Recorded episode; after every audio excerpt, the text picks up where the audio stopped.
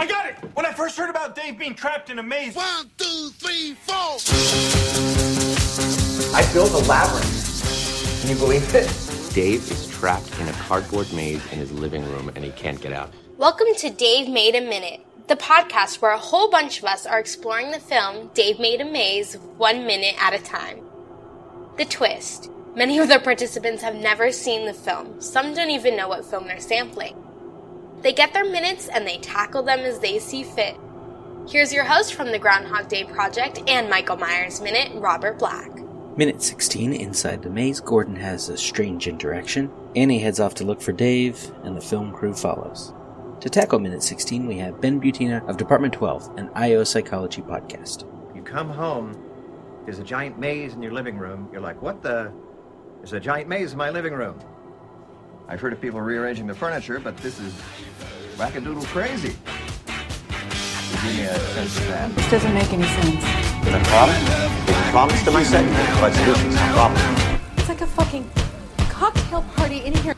I get a few words from you before you go. So there's a professor at the University of Buffalo named Dr. Melanie Green, and Dr. Green researches stories, and she's developed this theory called transportation theory to try to figure out, you know, how is it that stories take us out of ourselves and transport us into the world of that story, into that world of that fictional narrative.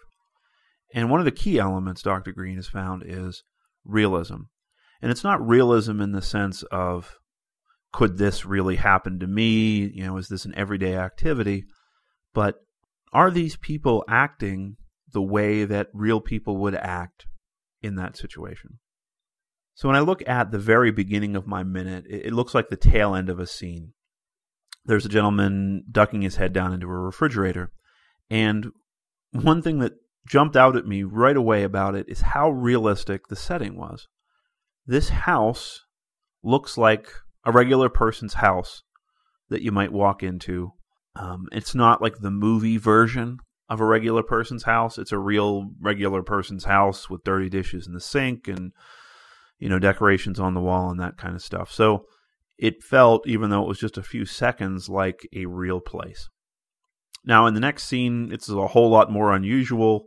We've got five people uh, a cameraman, a sound man, and three, I don't know what we call them, explorers, hosts.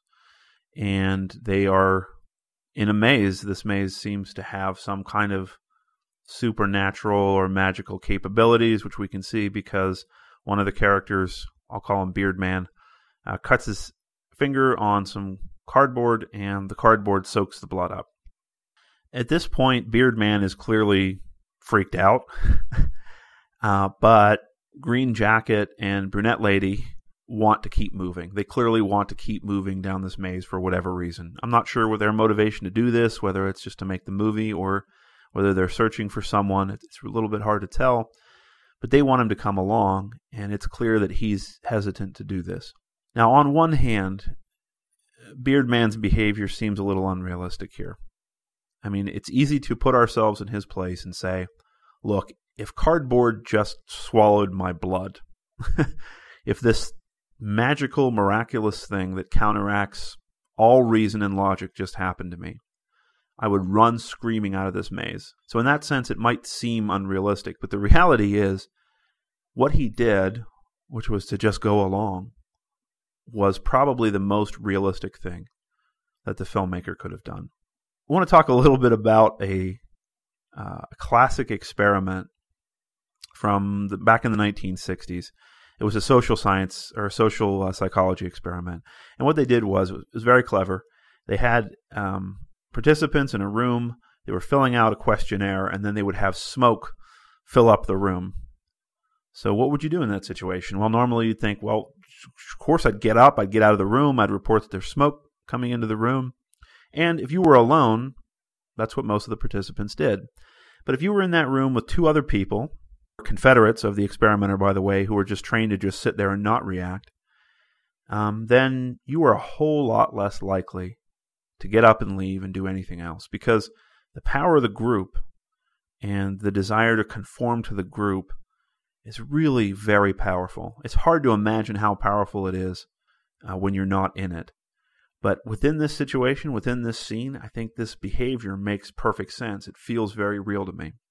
Um, overall, my experience of doing this minute was pretty cool. Uh, I think looking at it more closely gave me a, a new appreciation for what directors and editors and actors do um, and how much they manage to convey, uh, not only in setting up the story and, and getting us deeper in, towards some kind of thrill or danger in the maze, but also in telling us a little bit about these characters, even just within the context of one minute.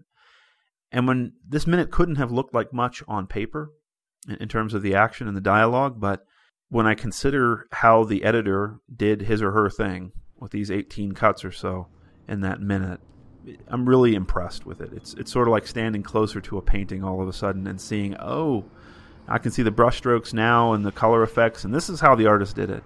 Well, standing close to this minute uh, really helped me gain a new appreciation for what filmmakers do and how they have their effect on me. So thank you. And then I could probably disarm all the traps. And then we could we could finish this maze. Who is with me? That was Ben Butina of Department 12 and IO Psychology Podcast taking on minute 16 of Dave Made a Maze. Next time on Dave Made a Minute, we've got. Surprise! I said I wouldn't be back until minute 19, but we had a dropout, so I took my DVD over to my friend Wesley's house and we'll get his take on minute 17 and on the whole movie. Thank you for listening to Dave Made a Minute. Intro dialogue snippets were taken from Dave Made a Maze, directed by Bill Watterson, written by Bill Watterson and Steve Sears, and produced by John Charles Meyer. Intro music is Diversion by The Equals, featured in the film Dave Made a Maze, and Life Cycle of a Match by Parvis Decree. Outro music is Leaving This Godforsaken Place and Her Presence is Strong Here by Parvis Decree. Dave Made a Minute is a production of Lemming Drop Studio and all other featured podcast producers. You can find more content at lemmingdrops.com.